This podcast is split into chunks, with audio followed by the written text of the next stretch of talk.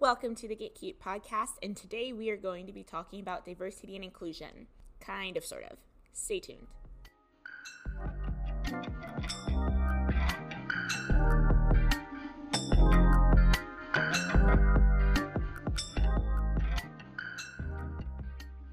Hello, everyone. I'm back after uh, possibly almost two months. I think the last episode was on July 6th, but I'm here. And within that time, I do believe that um, I've had a couple of more reviews come in, uh, five star reviews, which is really helpful. Thank you so much. It's really sweet, even though I haven't been active. I will say this in every episode, but leaving me a five star review if you do like this episode or like the podcast in general is really helpful.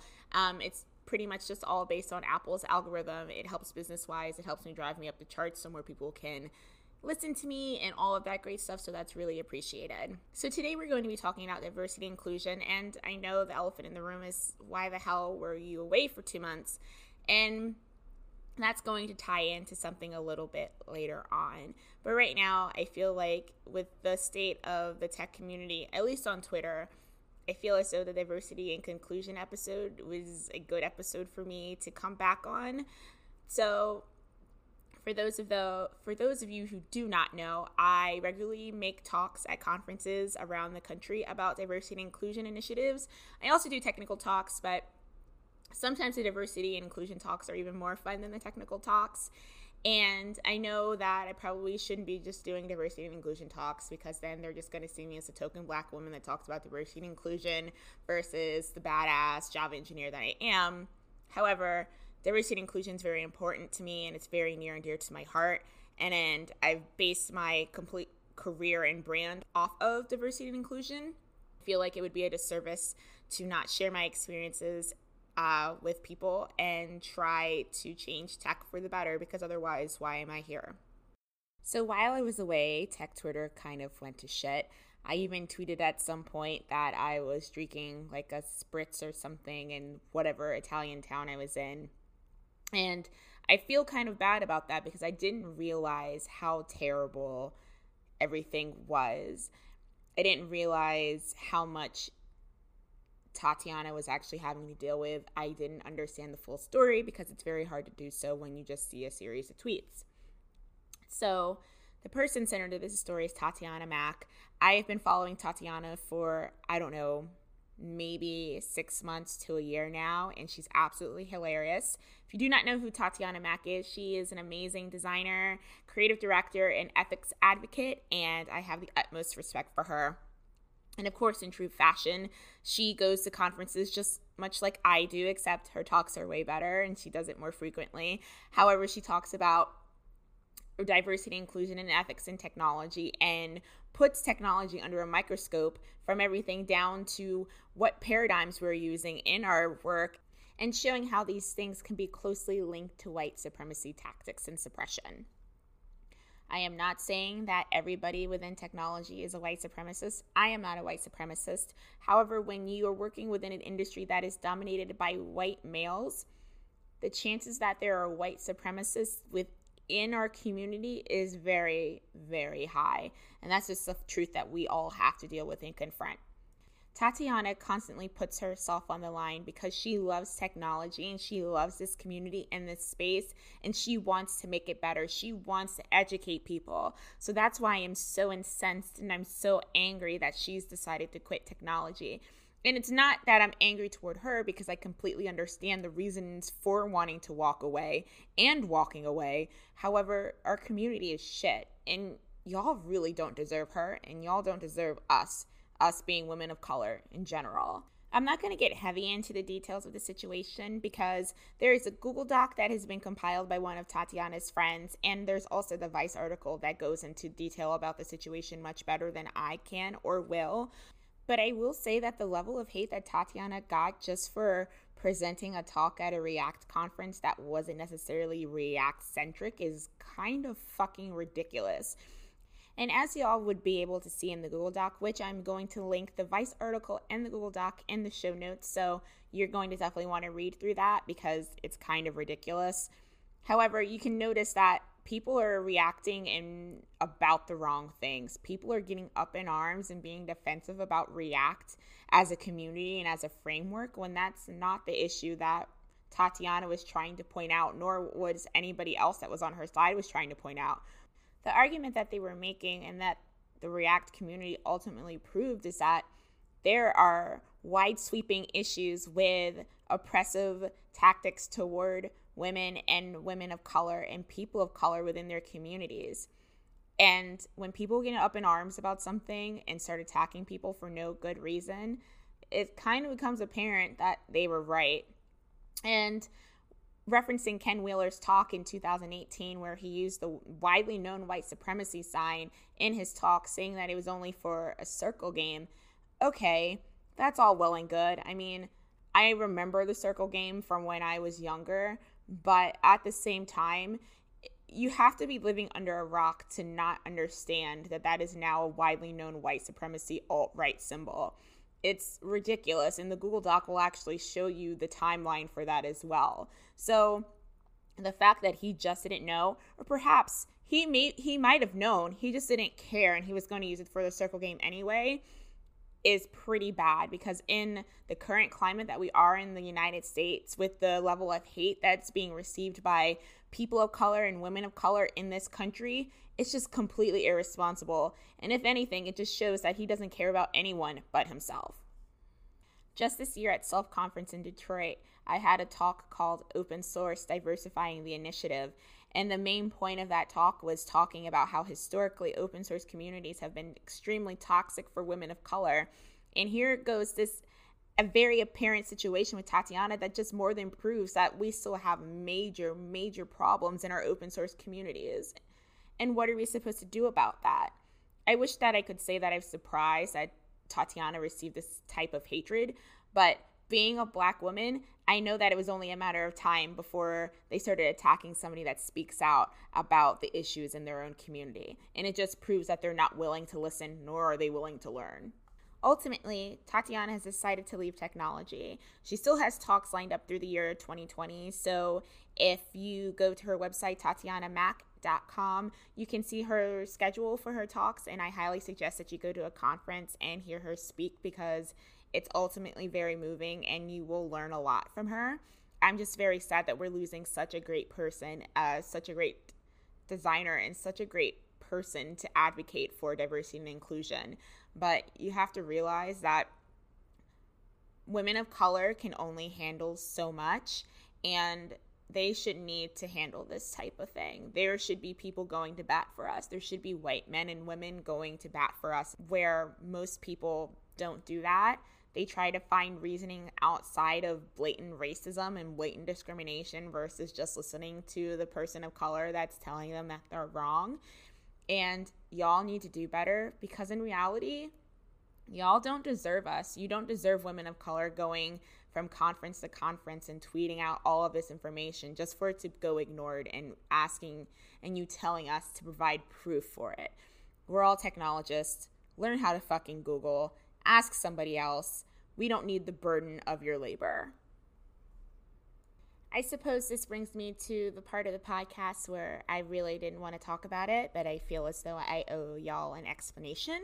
So, as I mentioned before, and as you can probably see between the dates on my episodes, that it's been almost two months since I've recorded an episode. And that was not initially the plan.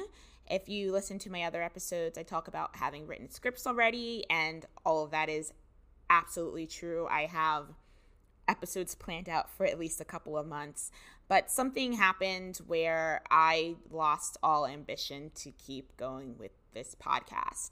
And it wasn't until today where I saw um, my friend share a tweet from a few days ago now. Um, just for reference, today is August 31st. So this is going up same day. So you might be able to find the tweet. I don't necessarily want to link it because I don't necessarily want to direct any sort of attention to share that she does not necessarily want. However, Cher tweeted out um, a very nice Twitter thread about a podcast called the Ladybug Podcast. And it's nothing directly that they've done to me or anything of the sort, but when I'm talking about diversity and inclusion, I need y'all to understand what people of color go through. I started this podcast because I genuinely want to help people. It's something that I've based my career and my brand on, and I, it's not something that I can stop because it's something that I genuinely feel that uh, needs to happen. And this is one of the only other ways that I know how, besides doing talks and being a mentor. So I started this podcast, and with podcasts, nothing is supposed to come right away. Success is not immediate. I mean, that's true for anything. However, when you see four white women start a technology podcast, you see that their first episode is draws some pretty similar parallels to the first episode that you have. It's a lot. It's overwhelming. At the time, it was extremely overwhelming for me. I lost it, for lack of a better phrase. Um, and I just didn't know what to do. And I'm not saying that they copied my episode or anything like that. It, I truly believe that it's just very shitty timing and very bad luck on my part that that just happened to happen. I also want to mention that these four women also have a very vast array of Twitter followers and a social media following than I do. I have 825 amazing people that follow me, and I can't expect any more than that. Um, I never expected to have this many people follow me, especially so many people um, that are software engineers and and managers and things of that nature. So it's been really great. I, I love the fact that I'm a part of Tech Twitter and I get to interact with so many different people. However, I digress. So when I saw that, they already had a lot of reviews and they had already shot to like the top or the top ish of the Apple Podcast charts for technology. Just a teaser episode and their initially um, their really first episode, I was crushed. I was devastated. I cried. I called my mentor and I cried some more because it just goes to that old adage, right? Where as a black person, you need to work twice as hard to get half as much. And I'm not saying that to guilt anybody. I'm just saying that that the for the entirety of my life and for generations upon generations with black people in America that rings true. And this particular instance felt crushing and it felt like the apex of that saying. And I did not know what to do. Maybe I wasn't in a good headspace, um, but either way, I decided to just stop recording podcasts because to me, I thought nobody was going to notice anyway. I'm not saying this because I want people to feel sorry for me. I'm not. It's all ties into diversity inclusion. Um, but what I'm trying to say here really is is that women of color, we have to deal with so much in technology. Not only do we have to play against stereotypes that um, we have against us, um, not only do we have to prove to people that we know technology and we know how to do our jobs. Not only do we have to deal with people talking over us or taking our ideas or saying that you're wrong and then two weeks later being proven right, even though nobody acknowledges that you were actually right in the first place, we have to deal with so much. And it's really hurtful when these things happen. And there's usually a breaking point. Tatiana's breaking point was dealing with the massive amount of shitheads.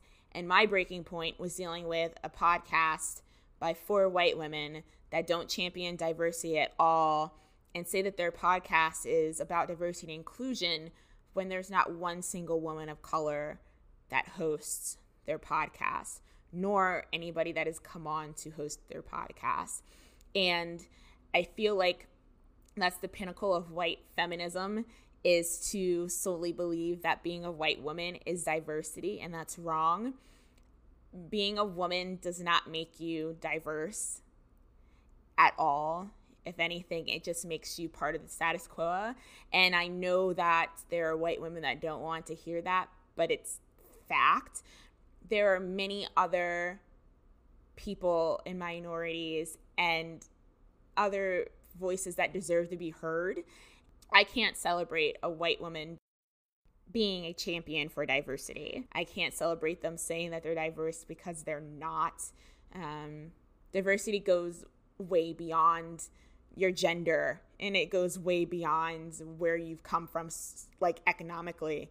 Um, it comes from your background, it comes from your your race, it comes from the school that you went to, and it comes from so many different other things. And just by being a white woman, you've already limited and stunted that voice. So I never want to hear a white woman say that they're promoting diversity and inclusion when there's not a person of color or a non cis person or a non binary person to be seen.